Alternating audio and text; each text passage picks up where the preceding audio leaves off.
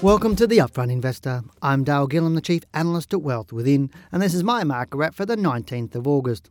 The financial industry, in an attempt to stem the steady outflow of funds, have been promoting to investors that investing is for the long term and to properly diversify by moving money out of cash and into investments like bonds, shares, and other managed investments.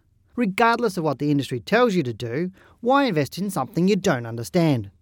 Over many years of helping people to achieve their financial goal, one of the things I try to impress on them is to trust themselves. After all, the person who has most to gain to lose in any financial decision is not your accountant, your financial planner, or even your broker.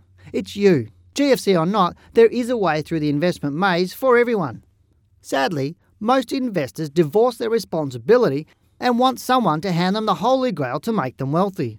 This, in my opinion, is part of the reason why a lot of people never achieve the wealth they deserve.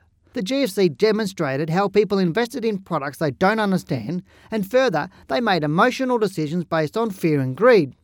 Right now, decisions are being made based on fear, and therefore are a repeat of the sins of the past. In the case of pre GFC, the motivation was clearly greed, with investors going with companies like Storm Financial and others chasing higher returns.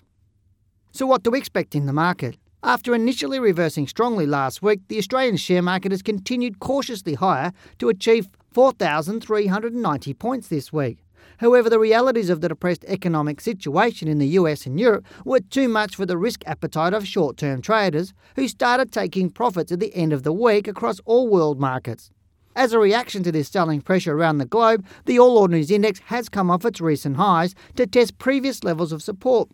Global markets are very reactive right now to any news that emerges, and investors' sentiment is quite low. Therefore, I believe we are unlikely to see a solid commitment to any further rises in the short term.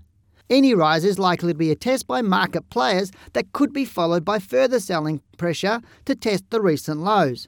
Now, these moves on the market are what we call false rallies that often catch investors out. I believe now is the time for investors to remain cautious while waiting for the big money to show real commitment before attempting to look for opportunities. I'm Dale Gillham, the Chief Analyst at Wealth Within, and that's my market wrap.